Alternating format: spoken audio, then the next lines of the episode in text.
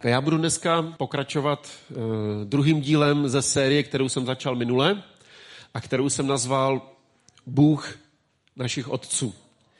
A pro ty z vás, kdo jste tady nebyli, tak chci jenom říct, o čem mluvíme v té sérii. Mluvíme o tom, jak je důležité to, co předáváme té další generaci. Mluvili jsme o tom, že Bůh kladl na to velký důraz v Bibli a uh, mluvili jsme o tom, že už když se Pán Bůh představuje, tak o, oh, předávání generací, uh,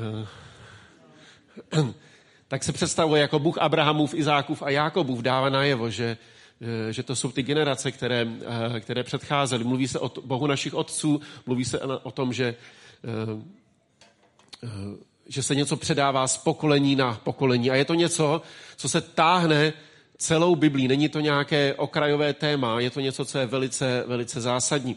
A to téma schrnuje věta, kterou jsem minule vás nutil, abyste opakovali společně. A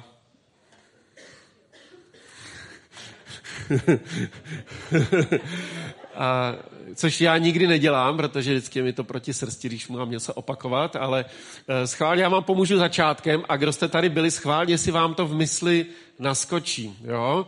Tak eh, píše to, je to věta, kterou píše apoštol Pavel eh, Timoteovi, svému milému spolupracovníkovi a mladšímu služebníkovi, kterého nazývá Eh, můj milovaný syn, eh, tak píše svému duchovnímu synu Timoteovi a pozbuzuje ho a říká mu tam, co jsi ode mě slyšel před mnoha svědky, tak co udělej s tím? Svěř to komu? Svěř to věrným lidem, aby... Eh, kteří? Aby? Kteří? Dobře. Tak ještě jednou, jo?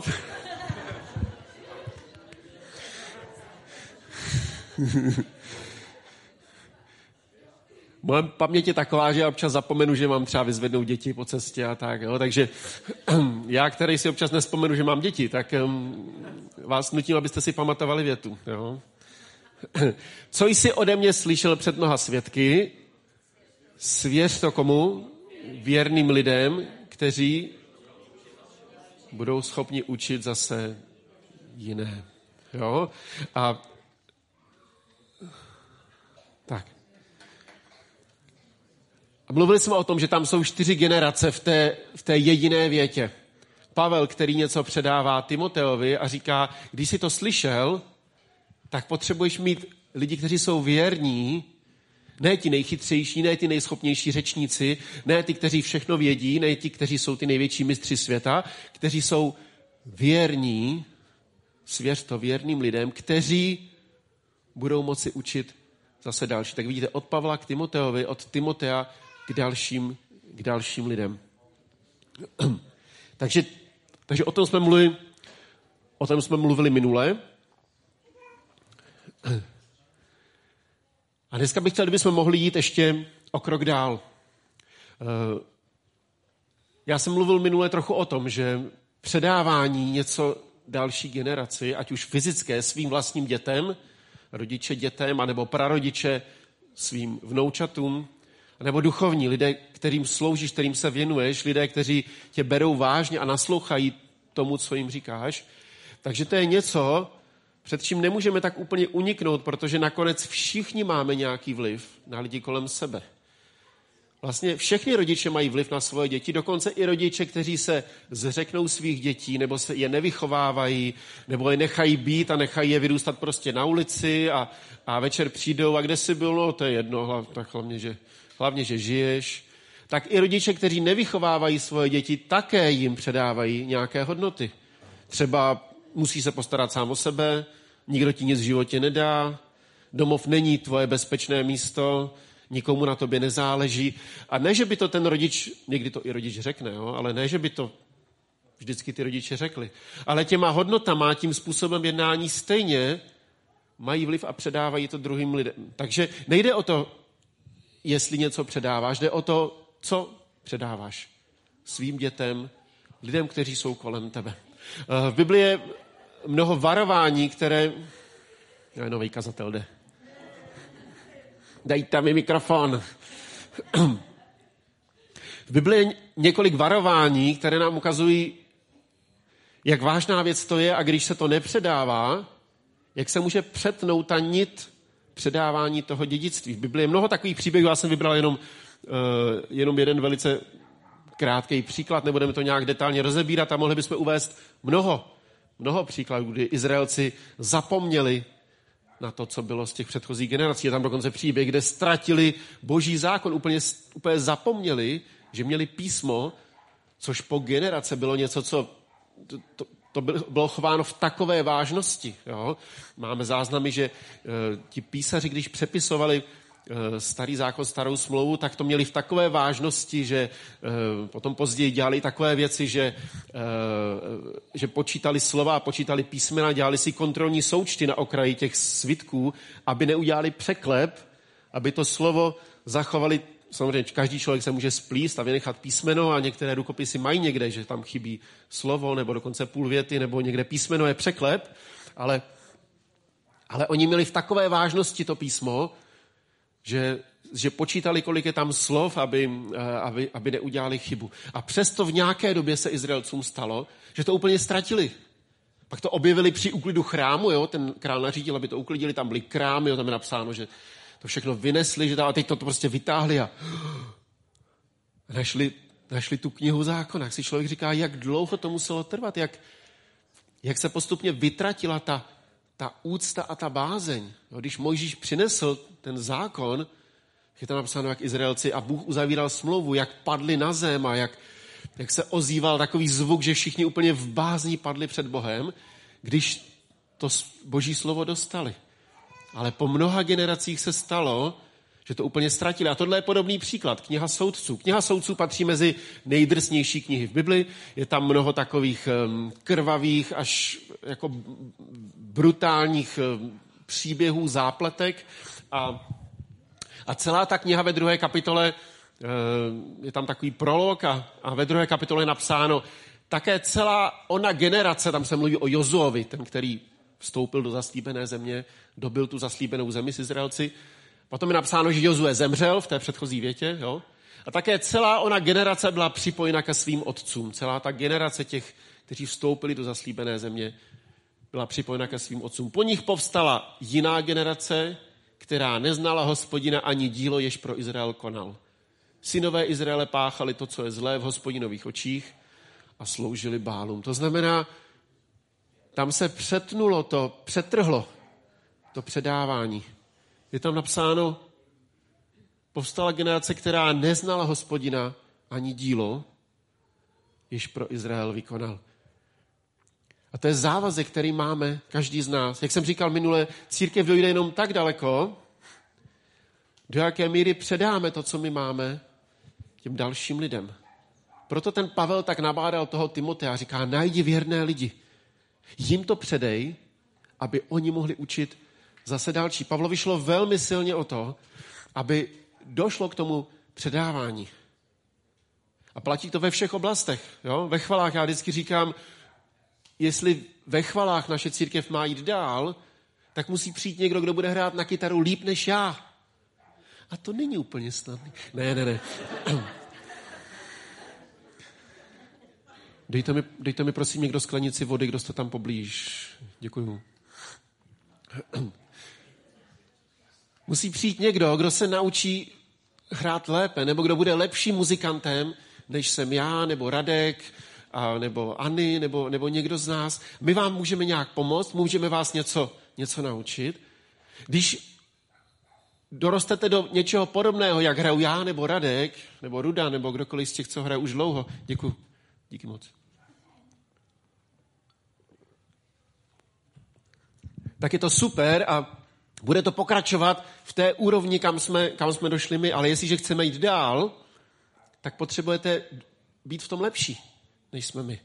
A já vyhlížím hudebníky, kteří budou nadanější a šikovnější, anebo více tomu dají času, více energie a více cvičení, aby se posunuli dál. A já řeknu, jo, super, pojď, já ti ukážu tohleto a potom se musíš učit ještě dál, než co já ti můžu ukázat. Stejně tak ve vyučování.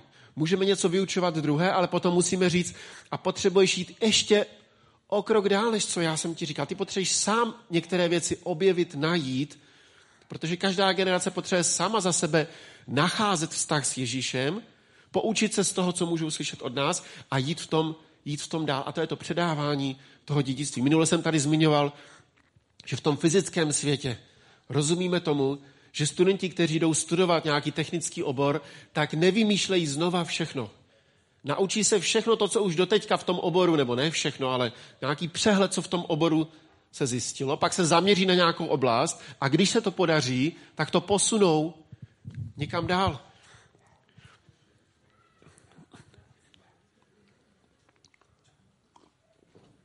Četli jsme tady ten, tu větu, opakovali jste tu větu, kterou Pavel píše Timoteovi. Možná nevíte, že tenhle ten dopis, ten druhý dopis Timoteovi, Pavel píše ve vězení. Je to pravděpodobně poslední z Pavlových dopisů, možná, myslíme si, že to je poslední z Pavlových dopisů. A je to dopis, ve kterém Pavel už ví, nebo tuší, že už z toho vězení živý nevíde. A prosvítá to tam v těch různých myšlenkách. Je to dopis, kterým se svým způsobem Pavel s Timotem loučí a kdy ho nabádá, jak si má počínat.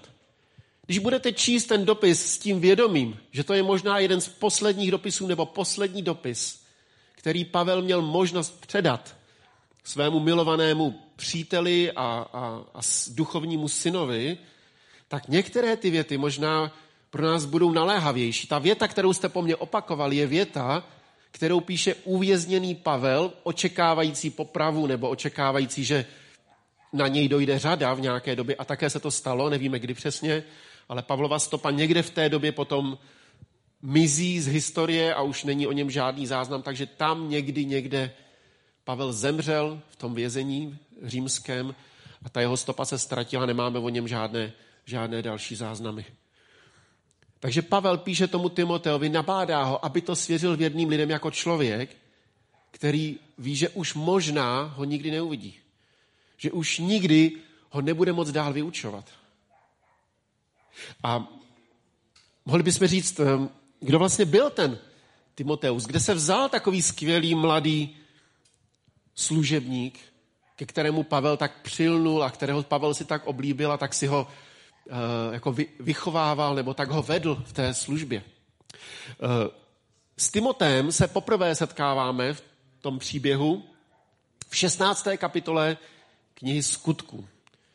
Kniha Skutku, pokud neznáte Bibli, je v Novém zákoně, tam jsou čtyři evangelia, to je Ježíšův život od čtyřech různých autorů, Matouš, Marek, Lukáš, Jan. A potom hned následuje kniha Skutků, která začíná tam, kde končí ty čtyři evangelia. To je ukřižováním a vzkříšením Ježíše. A ten stejný člověk, který napsal Lukášovo evangelium, tedy lékař Lukáš, napsal vlastně dva, dva díly jednoho, dva svazky jednoho díla a tím druhým svazkem je kniha skutku. Takže to vlastně navazuje přímo na Lukášovo evangelium a ta kniha skutků od přibližně poloviny eh, se zaměřuje na život a službu apoštola Pavla, protože Lukáš patřil do jeho týmu, cestoval s ním. V určité chvíli se to, ta kniha doslova mění v cestovní deník, kdy tam Lukáš píše, foukal vítr zprava, zleva, severní, jo, tam jsme připluli, tam jsme zakotvili. Takže je to velice osobní zachycení toho, co prožíval Pavel na těch cestách.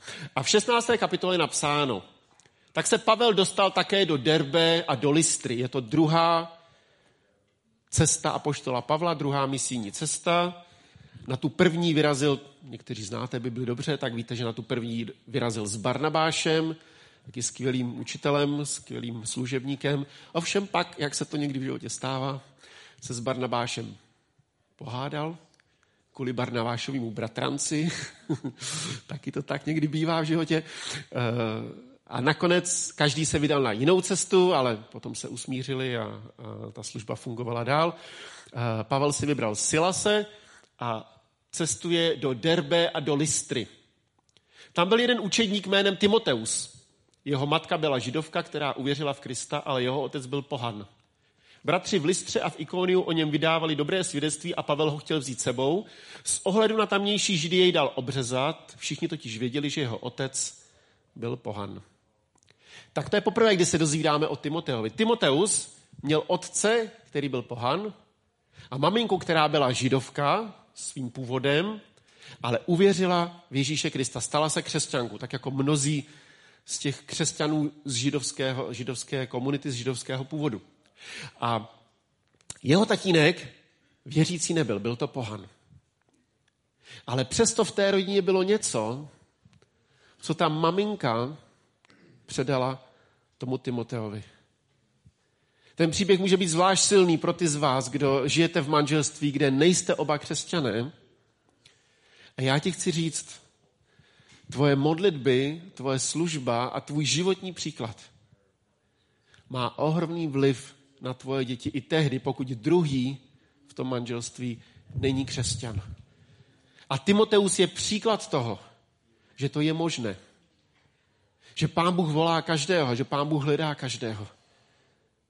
A zajímavé na tom je, že to nebyla jenom maminka toho Timotea, která měla takovou silnou víru. Protože když Pavel píše ten dopis z vězení, ten dopis, kdy se loučí s Timotem, tak mu tam píše, hnedka v prvních větách, Pavel, tam jsem vynechal kousek věty, Timoteovi milovanému synu, tak ho nazýval, milost, milost, milosedenství a pokoj od Boha Otce a Krista Ježíše, našeho pána. Děkuji za tebe Bohu, kterému sloužím s čistým svědomím, jako moji předkové. Vidíte, Pavel zase se odvolává na nějakou linii předávání. Jo? Když na tebe neustále myslím ve svých modlitbách ve dne v noci. Vzpomínám na upřímnou víru, uh, vzpomínám, pardon, na tvé slzy a toužím tě spatřit, aby moje radost byla úplná. Pavel v tom dopise taky mu píše, aby se nestyděl za to, že je zavřený ve vězení, aby za ním přišel, aby se nestyděl za okovy, že to je pro evangelium, že je tam zavřený ne za nějaký zločin, ale jenom proto, že slouží živému Bohu. Tak říká, toužím tě ještě spatřit. Pokud víme, Timoteus už se potom tam nedostal, nebo nemáme záznam o tom, že Timoteus by se tam mohl dostat, ale to teda nevíme s jistotou. Mohlo se to třeba podařit. tak mu píše, přijď za mnou, abych měla radost, že tě uvidím na vlastní oči. Připomínám si tvou upřímnou víru, Tyjo, to není vidět, kterou měla už tvá babička Loj, Lois, a tvá matka Eunike, a kterou máš, jak jsem přesvědčen, i ty. Proto ti kladu na srdce, abys rozněcoval oheň božího daru, kterého se ti dostalo v skládání v mých rukou. Neboť Bůh nám nedal ducha bázlivosti, nýbrž ducha síly, lásky a rozvahy. Je zajímavé, že Pavel Timoteovi píše, říká, už tvoje babička měla takovou silnou víru. Jo? Co muselo být na té babičce tak zvláštní, že Pavel prostě si všimnul toho, že ta babička něco má tak hlubokou silnou víru, kterou ta babička přenesla na svou dceru Eunike. A ta linie předávání té osobní víry a toho osobního vztahu s Bohem neskončila ani u babičky, ani u dcery, ale předali to Timoteovi navzdory tomu, že jeho otec věřící nebyl. A tady vidíte sílu toho, když předáváme ty boží poklady té další generaci.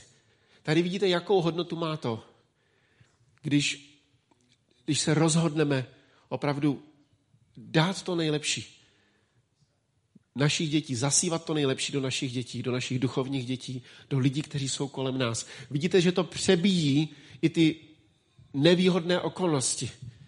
I to nevhodné rodinné prostředí, nebo nevhodné eh, prostředí, ve kterém by někdo řekl, no doví, co z ní vyroste z Timotea, je rozdělený, táta mu říká, ale já na to nevěřím, jeho maminka věří bylo něco, co ta babička... Mimochodem, tohle je jediné místo v celém Bibli, kde je pouze to slovo babička. Jo? Já jsem to hledal.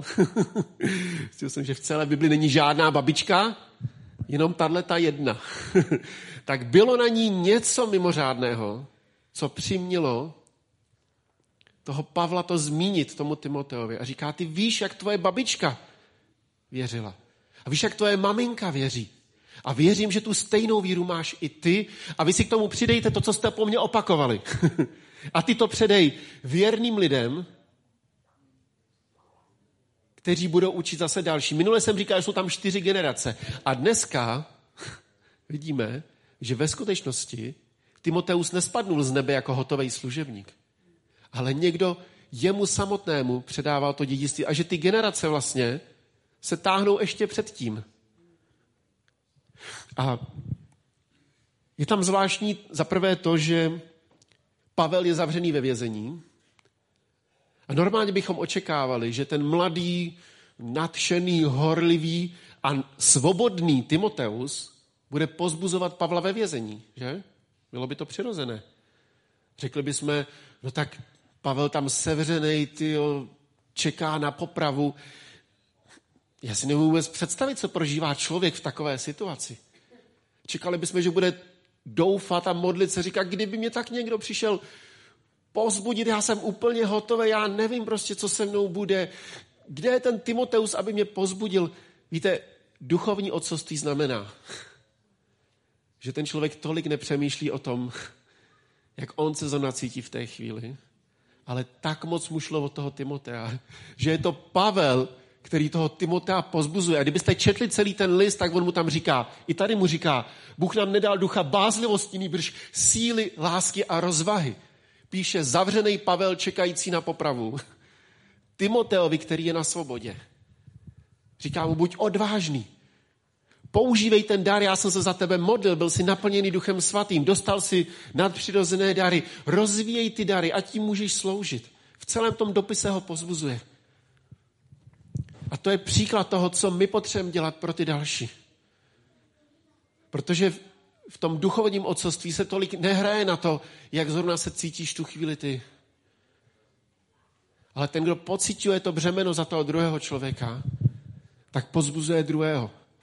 Mohli bychom čekat, že Pavel bude přesně ten, který bude žádat, modlete se za mě, já jsem tady úplně hotový. Co píše Pavel Timoteovi? Neustále na tebe ve dne v noci pamatuju v modlitbách. Já ti chci říct, ať už tvoje fyzické děti nebo tvoje duchovní děti, jestli něco potřebují víc než cokoliv jiného, jsou to modlitby. A čím větší jsou děti, tím víc potřebují modliteb. Ty největší výzvy je čekají v dospělém věku. Jak budou žít, koho si najdou, do jakého vztahu stoupí, jak bude vypadat jejich život. Jo, jsou výzvy i ve 12 a ve škole a, a na střední škole. Jsou výzvy v dospívání, parta a, a závislosti a alkohol. Všechno to, všechno to řešíme jako rodiče. První lásky, první kluci, první holky, první chození, ale ty velké výzvy a tam, kde opravdu potřebuješ ve dne v noci volat za svoje děti, to je, čím jsou starší a čím jsou větší. A jestli jsou dospělí a mají rodinu, potřebují pořád, pořád tvoje modlitby. A Pavel pochopil, co znamená být duchovním otcem. Duchovní otec není ten, který každému vykládá na počkání svoje rozumy. Jak mi říkají moje děti, tatínko, vysvětli mi to, ale bez přednášky. Či já mám rozpravu jako souvislosti, já dávám souvislosti, o které nikdo nežádal.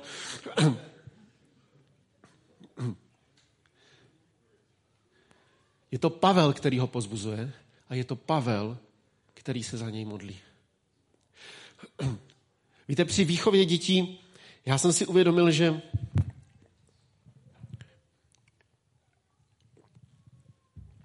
že je taková výzva, které čelíme. Že hledáme rovnováhu mezi tím, kolik svobody dát dětem, hledat ve svém životě svoji vlastní cestu, najít Boha sám za sebe. Protože věříme tomu, že víru nejde zdědit, osobní vztah nejde zdědit po rodičích. Naše děti to musí najít, objevovat sami. A do jaké míry můžeme dětem říkat, co mají dělat? Do kolika let můžeme děti brát do církve, aniž by chtěli? Tak mě tam nosili ještě před narozením, jak jsem říkal. Bránit jsem se mohl jedině kopáním, ale do nějakého věku je to přirozené, že rodina řekne, jdeme dneska do církve a děti jdou s nima. A na to není žádný návod. Do kolika vě- let věku to tak má být. Jak vést děti, aby chtěli být s tebou aby chtěli jít do církve s tebou. A všichni nějak rozumíme tomu, že v určitém věku už musíš nechat tomu dítěti svobodu se rozhodovat samo za sebe. A výchova je pořád hledání téhle rovnováhy. Byl jsem teď před, eh, před pár dny jsem byl na setkání eh, vedoucích mládeže a eh, Ben koordinoval takové setkání vedoucích mládeže. Bylo to skvělé, že se můžou potkávat z více církví, z více sborů. Měl jsem z toho velkou radost, že jsem tam mohl být. A zaujalo mě, že jeden z vedoucích mládeže z, z pěkného, zdravého, fungujícího sboru, který znám, tak říkal, každý mluvil o své mládeži a on říkal, u nás na mládeži chceme být takovým bezpečným místem, kdy ty děti z křesťanských rodin od nás z církve tam můžou přijít a nemusí předstírat, že jsou křesťané. A mě to zaujalo, jo? protože uh, ty děti vyrostou v nějakém prostředí, vědí, jak se chovat v církvi, tak víceméně. a některé napomínáme, když neví, jak se chovat, jo? Ale, ale vědí, jak se mají chovat a chovají se v uvozovkách křesťansky. Takže zpívají písně, děti se dokonce i modlí třeba dětskou modlitbu. Já jsem byl na pastorálce a e, ta žena, která moderovala tu pastorálku, která pracuje pro misní organizaci Nehemie, protože to byla misijní pastorálka, tak uváděla ten večer a mělo to končit modlitbou za misionáře a ona má maličkého, asi čtyřletého, strašně rostomilého chlapečka, asi tak čtyřletý tam chodil, jaký úplně blondáček, úplně světlý vlasy, asi jako já. Uh, úplně svítivě světlý vlasy, takový rostomilý chlapeček se tam pořád chodil s ní a a chtěl si hrát s bezdrátovými mikrofonama, což se mi nelíbilo, ale že jsem to zvučil. A maminka mu to vždycky dala jako hračku do ruky a on to držel a jsem říkal, až to pustí, tak už to zase budu opravovat jako tenhle. No. Ale maminka mu řekla, že na konci toho programu, že se, že se budou modlit a že se bude moc modlit za ty misionáře. A byl ještě ten program a ten malý chlapeček přišel za maminkou a chtěl, že už se chce modlit. jo, tak ona říká, počkej, ještě až po programu se budeme modlit. A on chtěl mikrofon, že se chce modlit. a pak opravdu asi čtyřletý chlapeček opravdu řekl jednu větu a opravdu se modlil. Ale děti si nějak naučí, jak se chovat. Jo? Eh, děti hledají svůj vztah s Bohem, hledají svoji cestu, svoji víru. Takže děti se naučí zpívat písně, naučí se modlit, ale to neznamená, že už mají svůj osobní vztah s Ježíšem. A je to pořád hledání té rovnováhy, že my musíme nechat dětem dát tu možnost nepředstírat, že už mají osobní vztah s Ježíšem, pokud ho ještě nemají. My je pozbuzujeme, chceme, aby s náma šli do církve v nějakém věku, už to pak musíme nechat na nich. U každého je to jinak, není žádný věk, kdy, kdy prostě, eh, podle kterého se to dá rozhodnout. A jsou to otázky, které rodiče řeší, někdy se mě i ptají rodiče. Přišla jedna dívenka a ptala se mě, jestli, kdybych měl dceru, jestli bych jí dovolil si udělat piercing. Jo? A já jsem tušil zradu, říkal jsem, já ale nejsem tvůj otec. jak se viděl, jak to někdo potom použije. ale ještě pán říkal, že kdyby měl dceru, tak bych dovolil čtyři piercingy klidně. Tak jsem přemýšlel, co jí odpovědět, říkal jsem, jak se na to dívám, nebo se ptají, dovolil by svému dítěti tetování? V pěti letech. Um, Takový malý dudlíček tady má na rameni. A nebo v jakém věku, jo? A já se omlouvám tím z vás, kteří máte tetování. Já tetování nemám rád, eh, prostě je mi to ne, ne, nesympatické, sorry holky, ale eh, vždycky mi to přišlo jako proti srsti, jako trvale si tam něco jako vpíchnout ten ingous pod kůži, jo. Říkal jsem si, pak ten člověk, až mu bude 70, jo, 75 a v domově důchodců budou hrát tu soutěž Hádej, co jsem měl za obrázek.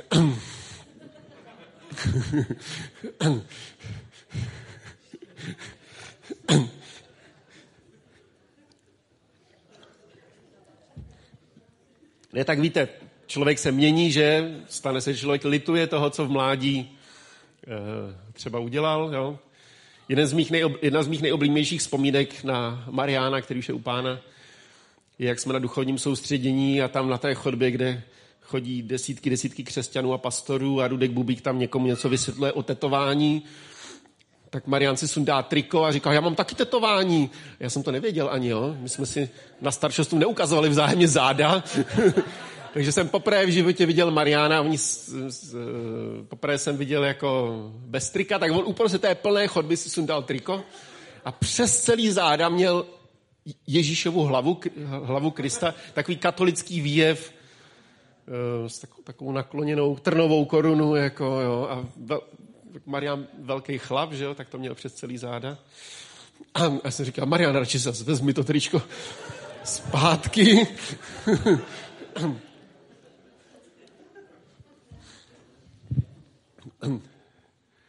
Já vám nebudu říkat, co máte dělat ve svém životě. Nejste moje děti, naštěstí. Ale jsou to... Co?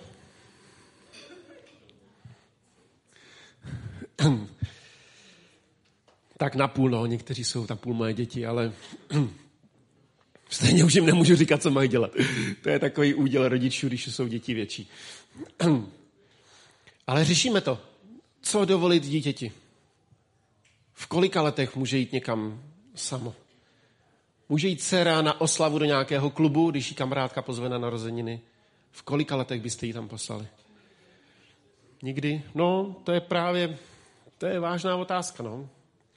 A já vás asi zklamu, protože vám neřeknu, v jakém věku máte povolit dítěti vytetovat si na záda. Jan 3.16. Ale něco jsem se snad naučil během těch roků i ve výchově. Já jsem zjistil, já znám rodiny jak s přísnou výchovou, tak s volnější výchovou a zjistil jsem, že jsou děti, které jsou dobře vychované a žijí, žijí v pořádku svůj život, následují Ježíše, jsou Ježíšovými učedníky, ať už byly z přísné rodiny nebo z volnější rodiny. A to je stejně tak znám děti, které se úplně prostě otočili k rodičům zády, k rodině zády nebo k Bohu zády, vrhli se do nějakého rebelského způsobu života, ať už byli z přísné rodiny nebo z méně přísné rodiny. Znám spoustu, znám děti pastorů, který se úplně obrátili prostě k Bohu zády a, a já znám ty rodiny a připadají mi, že to jsou fajn rodiny. Že ty tátové jsou fajn, že jsou to dobrý pastoři, dobrý vedoucí.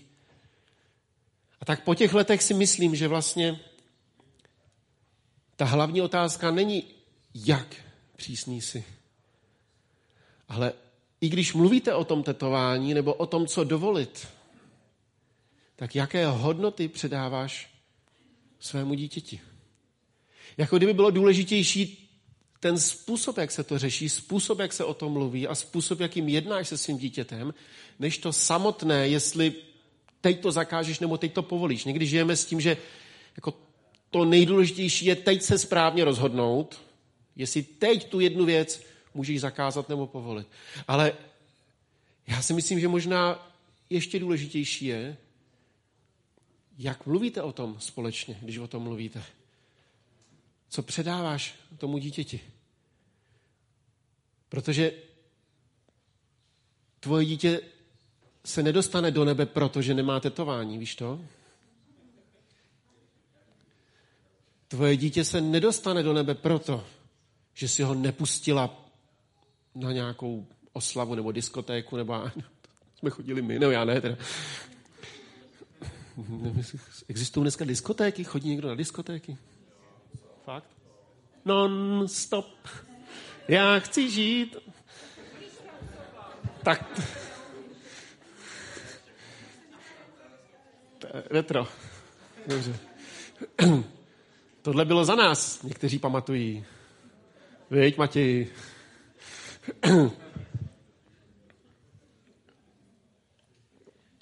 Naši děti nebudou s Bohem proto, že jsme jim zakázali, povolili jednu konkrétní věc, ale proto, jaký vzor jsme jim předali, jaký příklad jsme jim předali. A to není ta jedna situace.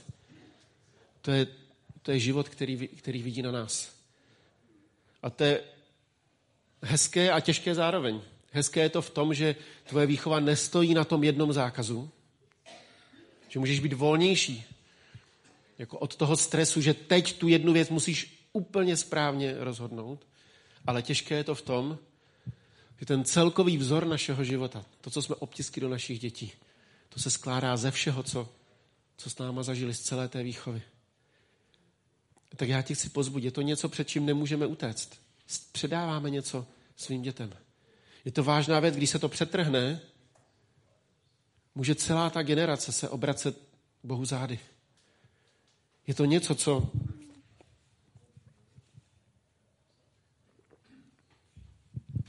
je to něco, co potřebujeme předávat dál.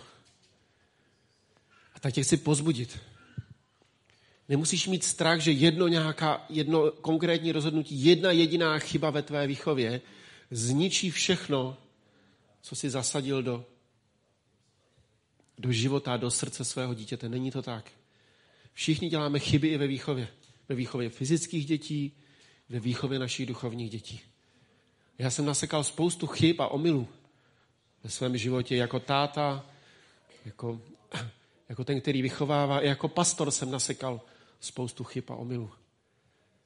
Ale ten jeden omyl nezruší to, co jsme zaseli do života našich dětí.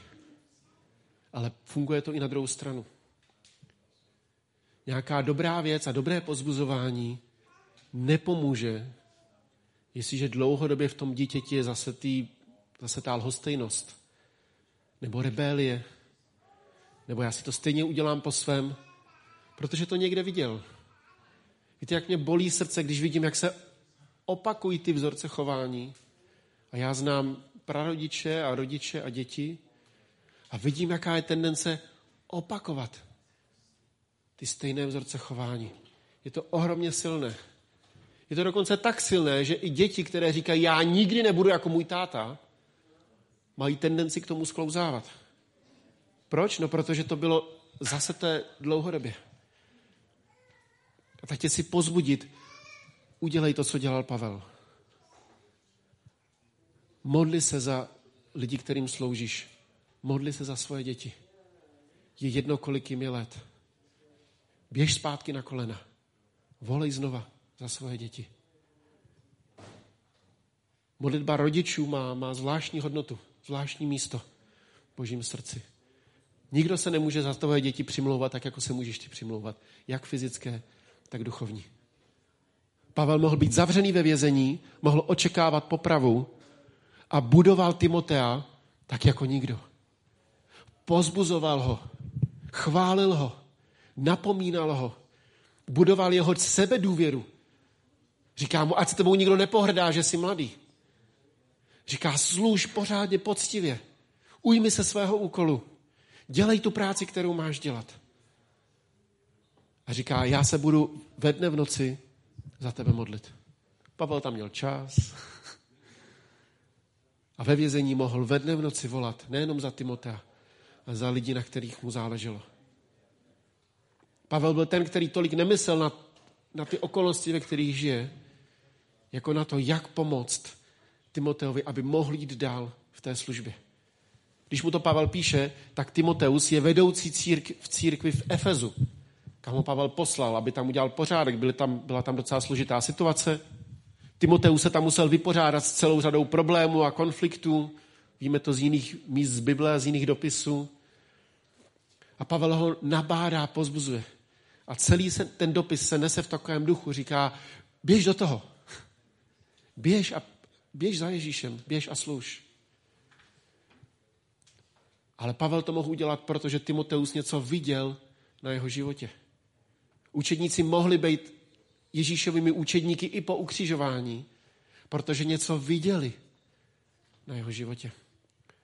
A to je velká výzva pro každého z nás. To je výzva, kterou Pán Bůh pro nás, před nás klade.